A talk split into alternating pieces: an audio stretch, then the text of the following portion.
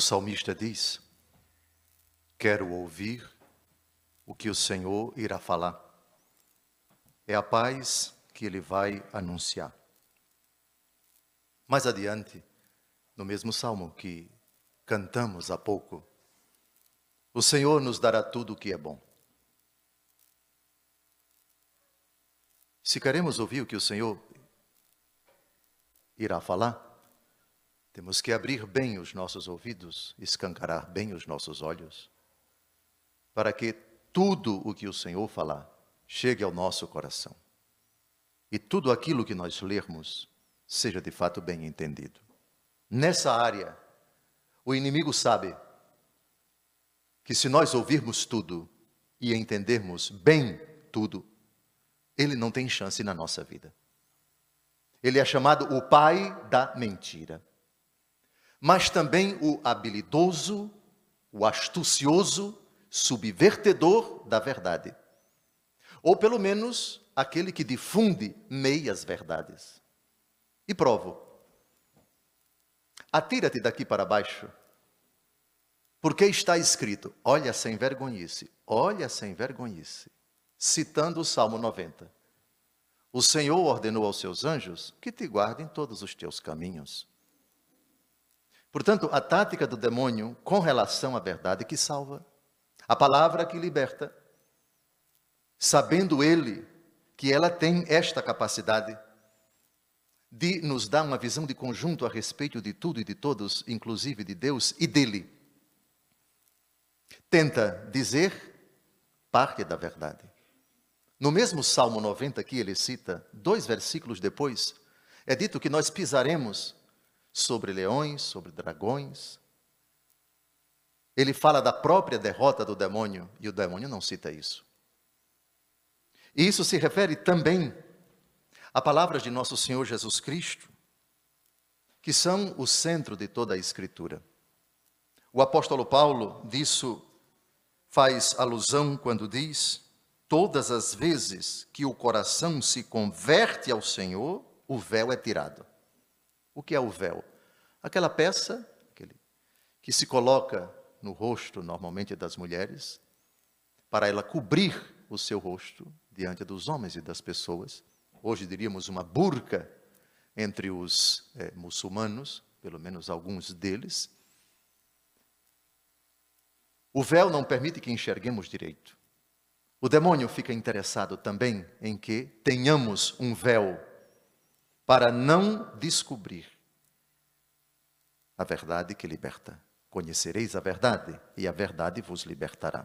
Todos nós, porém, diz o apóstolo, com o rosto descoberto, contemplamos e refletimos a glória do Senhor e assim somos transformados à sua imagem pelo Espírito com uma glória cada vez maior. E ele explica quando o evangelho fica escondido, e isso pode ser uma tática do demônio. E, aliás, ele vai falar do demônio com um qualificativo pejorativo, mas muito apropriado: o Deus deste mundo. Não desanimamos. Se o nosso evangelho está velado, é só para aqueles que perecem que ele está velado. De fato, o pecado tem um poder tremendo de obscurecer o coração da pessoa. Ela não enxerga direito, não discerne direito, não pensa direito, não julga direito. Ainda que a palavra esteja diante dos seus olhos físicos, mas longe do seu coração. Avança o apóstolo Paulo. O Deus deste mundo cegou a inteligência desses incrédulos para que não vejam a luz esplendorosa do Evangelho da glória de Cristo. Amados, isso se refere também às palavras de nosso Senhor Jesus Cristo, que diz tão santas, tão puras e tão belas que elas são. O demônio sabe que se não consegue impedir que nós a leiamos, que nós a meditemos, que nós a escutamos, como está acontecendo agora, mas que tiremos conclusões indevidas, não enxerguemos de fato o que se esconde nessa riqueza inexaurível. Por isso, não é somente ouvir, ler, meditar a palavra de Deus, mas compreendê-la bem no seu coração. Feita esta observação, já entramos no evangelho onde nosso Senhor Jesus Cristo, na linha do evangelho de ontem, vocês lembram? Ele disse: Eu não vim abolir a, abolir a lei, mas vim levá-la ao pleno cumprimento. Jesus não abroga, não derroga nada do Antigo Testamento, mas dá o seu verdadeiro significado. E no âmbito do quinto mandamento, não matar, ele faz três exemplos, ele dá três casos que merecem a nossa atenção a respeito do quinto mandamento: não matarás precisamente para que a nossa justiça, que é a justiça do próprio Cristo, ele é nossa justiça, ele é o justo, ele é o critério para que nós transcendamos a visão restrita, a visão mesquinha, a visão obsoleta, a visão é, retrógrada e fundamentalista de justiça dos escribas e dos fariseus, as filigranas que se encontram subentendidas nas palavras de nosso Senhor, que, atenção, nós não podemos esperar que tudo aquilo que Jesus diz esteja contido num único versículo, numa única palavra, pois por vezes Jesus deixa de falar explicitamente numa frase o que ele quer dar a entender em outra frase. Às vezes Jesus fala a respeito de uma coisa que não é tão clara, clara quando ele mesmo esclarece com sua conduta. Se alguém bater a tua face direita, oferece a esquerda. Lembram disso? Jesus ensinou isso. Mas a explicação dessa frase, Jesus vai dar quando ele vai levar uma bufetada. Se eu errei, mostra-me o erro, diz ele ao soldado que o bateu. Mas se eu não errei, por que é que você me bate? Aqui está a explicação do que significa receber uma bufetada e oferecer a outra face. Então estejam atentos, porque as frases de Jesus nem sempre são claras. Ali, quando ele disse: a clarividência, a clareza daquela frase, às vezes está em outro lugar. Dito isso, vamos logo à explicação dessas afirmações. Vós ouvistes o que foi dito aos antigos: não matarás. Quem matar será condenado pelo tribunal. Isso está escrito no Antigo Testamento. Eu, porém, vos digo: todo aquele que se encoleriza com seu irmão será réu em juízo. Todo aquele que se encoleriza com seu irmão. Isso significa que existe uma cólera que é pecado. O que Jesus não diz aqui, mas vai dizer em outro lugar, é que existe uma cólera que não é pecado. Encolerizar-se, dependendo da circunstância, dependendo da modalidade da cólera, dependendo para que ou para quem ela se dirige, pode ser pecado ou não. A respeito disso, diz o apóstolo Paulo na carta aos Efésios, capítulo 4, versículo 26, citando o Salmo 4, versículo 6. Irai-vos, mas não pequeis. A própria Bíblia pede para nós nos irarmos sem pecar. Ora, existe contradição entre a frase de Jesus no Evangelho de hoje: se você se encolarizar contra o seu irmão, você vai ser réu do tribunal. E a frase do apóstolo Paulo: irai-vos, mas não pequeis não existe contradição nenhuma. Porque a ira que é boa não se encoleriza contra a pessoa, mas contra o pecado da pessoa. Grave Romanos capítulo 1, versículo 18. A ira de Deus, é o próprio Deus quem se ira. O próprio Deus tem uma ira que não é pecado. Romanos 1, 18. A ira de Deus se manifesta do alto do céu contra toda a impiedade e perversidade dos homens que pela injustiça aprisionam a verdade. Prestaram atenção na frase? A ira de Deus se acende contra a impiedade dos homens, não contra os homens. Contra a perversidade dos homens, não contra os homens. Pois uma coisa é a pessoa, outra coisa é o pecado da pessoa. Pronto. Então, irar-se contra o pecado de quem quer que seja nunca será pecado. O pecado é você se irá contra a pessoa. A respeito disso, cito Santo Agostinho, que no seu livro sobre as retratações, livro 1, capítulo 19, diz, aspas, devemos atentar ao que significa enfurecer-se com o irmão, pois não se enfurece com o irmão aquele que se enfurece com o pecado de seu irmão. Já aquele que se enfurece com o seu irmão e não com o pecado dele, enfurece-se sem causa. Fecha aspas. Gostaram? Eu sou apaixonado pelos padres da igreja. Vamos de novo a Santo Agostinho, em outra obra, A Cidade de Deus, livro 14, capítulo 9. Aspas.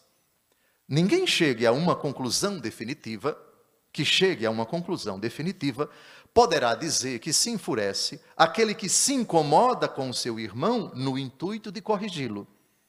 Esses movimentos de alma que provêm do amor, pelo bem e da santa caridade, não podem chamar-se vícios, porque seguem a reta razão. Fecha aspas. Agora vamos à noção de teologia moral de Santo Afonso Maria de Ligório sobre a ira. A ira como um vício capital, quais são os pecados capitais? Soberba, avareza, luxúria, ira, inveja, preguiça. Lembram disso? Saligipe, soberba, avareza, luxúria, ira, gula, inveja e preguiça. Lembram dos pecados capitais? A ira é um deles. Mas atenção, a ira como vício capital, ela é vício, ela é pecado, ela habilita uma pessoa para o inferno quando é um impulso desordenado contra alguém ou contra alguma coisa manifestado quase sempre por falta de controle do indivíduo sobre o próprio eu. Mas nem sempre a ira é um vício. Há uma ira legítima, uma santa indignação, que não é senão o desejo ardente, mas racional, de infligir àqueles que erram o justo castigo. Para que a ira seja legítima, são exigidas três condições. Primeira, que ela seja justa no seu objeto, não tendo em vista senão castigar a quem o merece e na medida em que o merece. Segunda exigência, que ela seja moderada no seu exercício, não indo mais longe do que reclama a ofensa cometida e seguindo a ordem que pede a justiça. E terceiro, que ela seja caritativa em sua intenção, não deixando arrastar a sentimentos de ódio mas procurando somente a restauração da ordem e a emenda do culpado. E para terminar a questão da ira, vamos citar Santo Tomás de Aquino na Suma Teológica, terceiro livro, questão 15, adendo 19, adendo 9, aspas. O apetite da vingança, algumas vezes, é acompanhado de pecado, quando alguém procura vingar-se fora da ordem da razão. Desse modo, não pode haver ira em Cristo. Trata-se da chamada ira por vício. Algumas vezes, porém, esse apetite é sem pecado.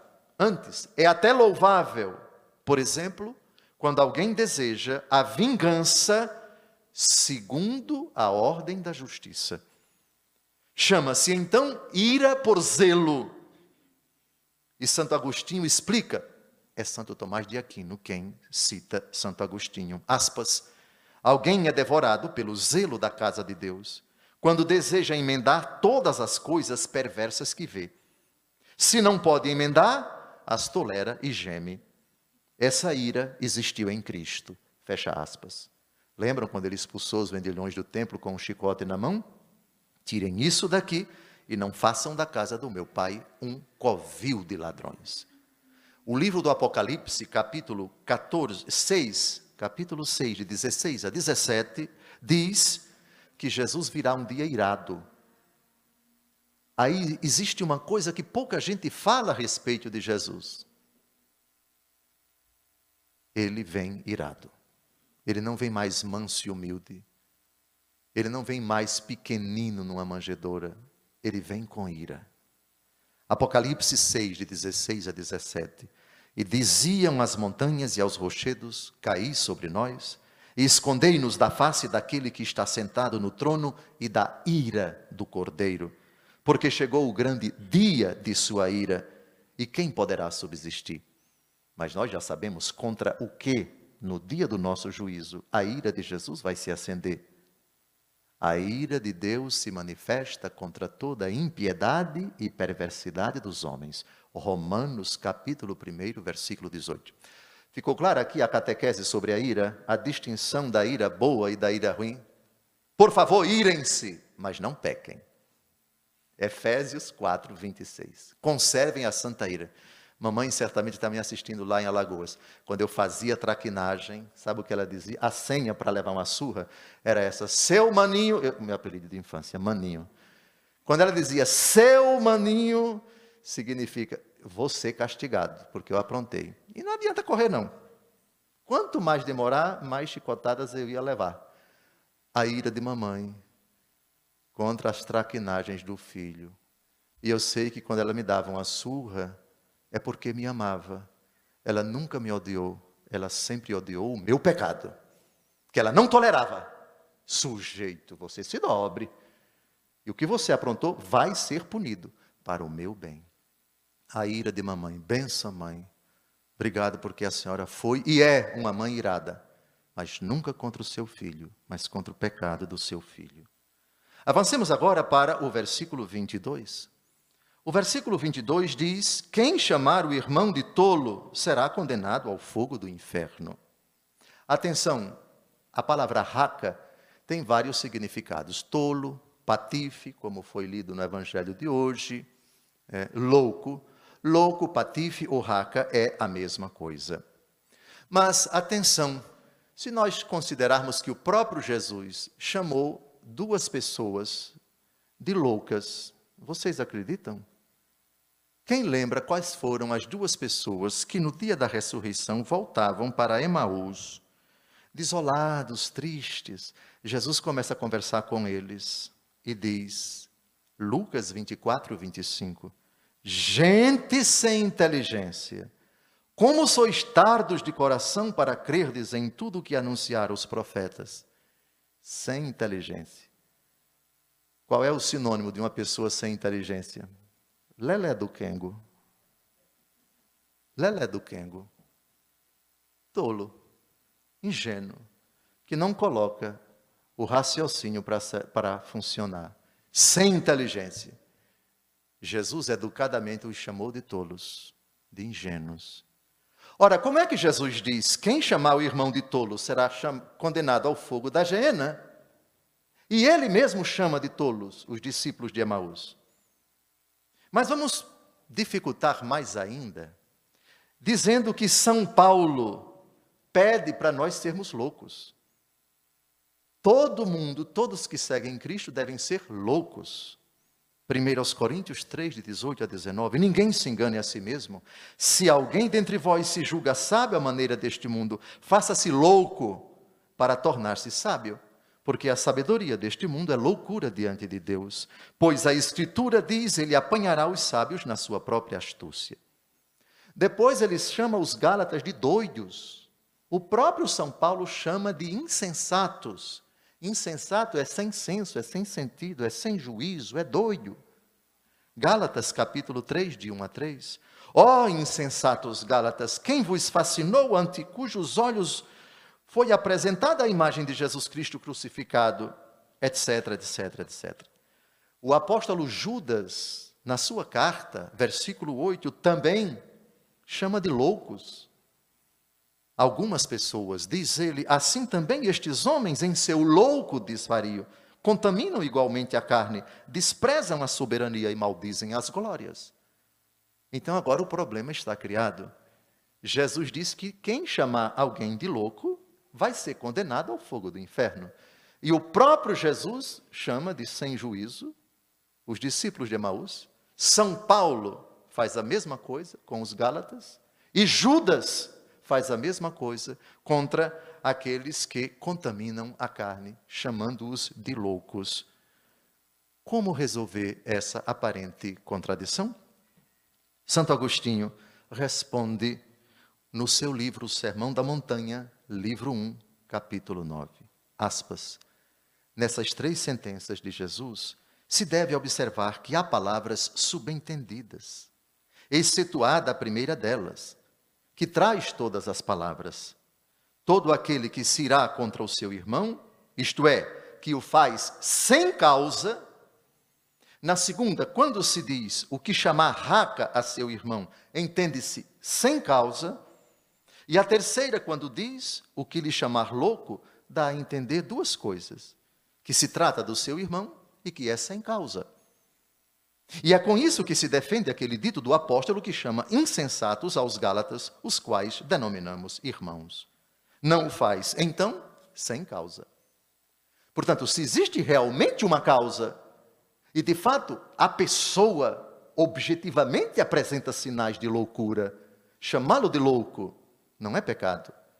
Mas quando não existe causa, portanto, é uma criação sua para detratá-lo, para desmoralizá-lo, é uma afirmação que não tem sustentação objetiva, então a frase de Jesus aí se aplica com todo o seu rigor. Aliás, vocês lembram daquela história? Quatro senhores estavam no manicômio, padre Eduardo. O primeiro diz: Quando eu sair daqui, eu vou comprar todos os, os aviões do mundo. O segundo diz: Quando eu sair daqui, eu vou comprar todos os bancos do mundo. O terceiro diz: Quando eu sair, eu vou comprar o mundo todo. Aí o quarto olhou para eles e disse: Eu não vendo. Respondam: Como chamar esses quatro? Loucos. Mas aqui não há pecado, porque eles são loucos. Isso é coisa que se diga. É, ficou claro aqui? Pois bem, então, para nós entendermos a frase de Jesus, quem chamar o seu irmão de louco, sem causa, subentenda-se, será levado ao fogo da uh, Se estás para trazer a oferta ao altar e ali te lembrares de que teu irmão tem algo contra ti, atenção! Jesus diz isso, deixa a oferta, vai primeiro reconciliar-te com teu irmão. Mas Jesus deixa aqui uma coisa subentendida. Qual é a coisa subentendida? Que ele não disse, mas vai dizer em outro lugar. Até porque ele vai mostrar com o seu exemplo que ele não fez rigorosamente isso, porque ele não tinha culpa. Os inimigos de Jesus que queriam vê-lo morto, escribas, fariseus e doutores da lei, tinham algo contra Jesus? Sim ou não? Tinham. Mas Jesus tinha culpa? Não tinha. Jesus não foi se reconciliar com Herodes, com Anás, com Caifás. Portanto, a frase de Jesus, se você está para trazer a oferta ao altar e ali você se lembrar que alguém tem algo contra você, deixa a oferta e vai reconciliar-se com seu irmão. O subentendimento é esse. Eu devo fazer isso se de fato aquilo contra o que meu irmão tem algo contra mim foi culpa minha. Então imaginemos, o padre Fernando está aqui fazendo uma homilia, pregando Jesus. E alguém com o televisor ligado, que não suporta a igreja católica nem o padre, fica com um ódio mortal dele só porque ele está pregando Jesus. E ele só está pregando Jesus. Ah, o teu irmão tem algo contra ti. Quer dizer que o padre, o padre Fernando tem que tomar o avião e ir para a casa da pessoa se reconciliar com ela? Não, senhor. A ordem de Jesus se aplica se aquilo contra o que meu irmão tem algo contra mim foi culpa minha. Portanto, se eu não tenho culpa e ele tem algo contra mim, o problema é dele. Eu só vou me reconciliar com ele se ele tem algo contra mim porque eu fiz algo contra ele que foi pecado. Amém? Está claro? E para concluir, se o teu irmão tem algo contra ti, deixa a oferta, para que não aconteça que ele te entregue ao juiz, se estás para trazer a oferta, reconcilia-te com o teu adversário. Quem é o teu adversário? Não é o irmão. Quando eu estou no pecado, quando eu tenho culpa, o adversário meu é Jesus. Eu tenho que fazer as pazes com o meu adversário, que é Jesus. Toma logo este caminho para que não aconteça que ele te entregue ao juiz, que é Deus Pai. O juiz te entregue ao carrasco, que é tua consciência. E tu sejas colocado em prisão, de lá não sairás, até que tenhas pago o último centavo. Esse texto também é fundamentação para a doutrina do purgatório. Eu acho que o evangelho de hoje está bem explicadinho, bem mastigadinho, e espero que vocês tenham decorado todos os textos que foram citados. Deus os abençoe e louvado seja nosso Senhor Jesus Cristo.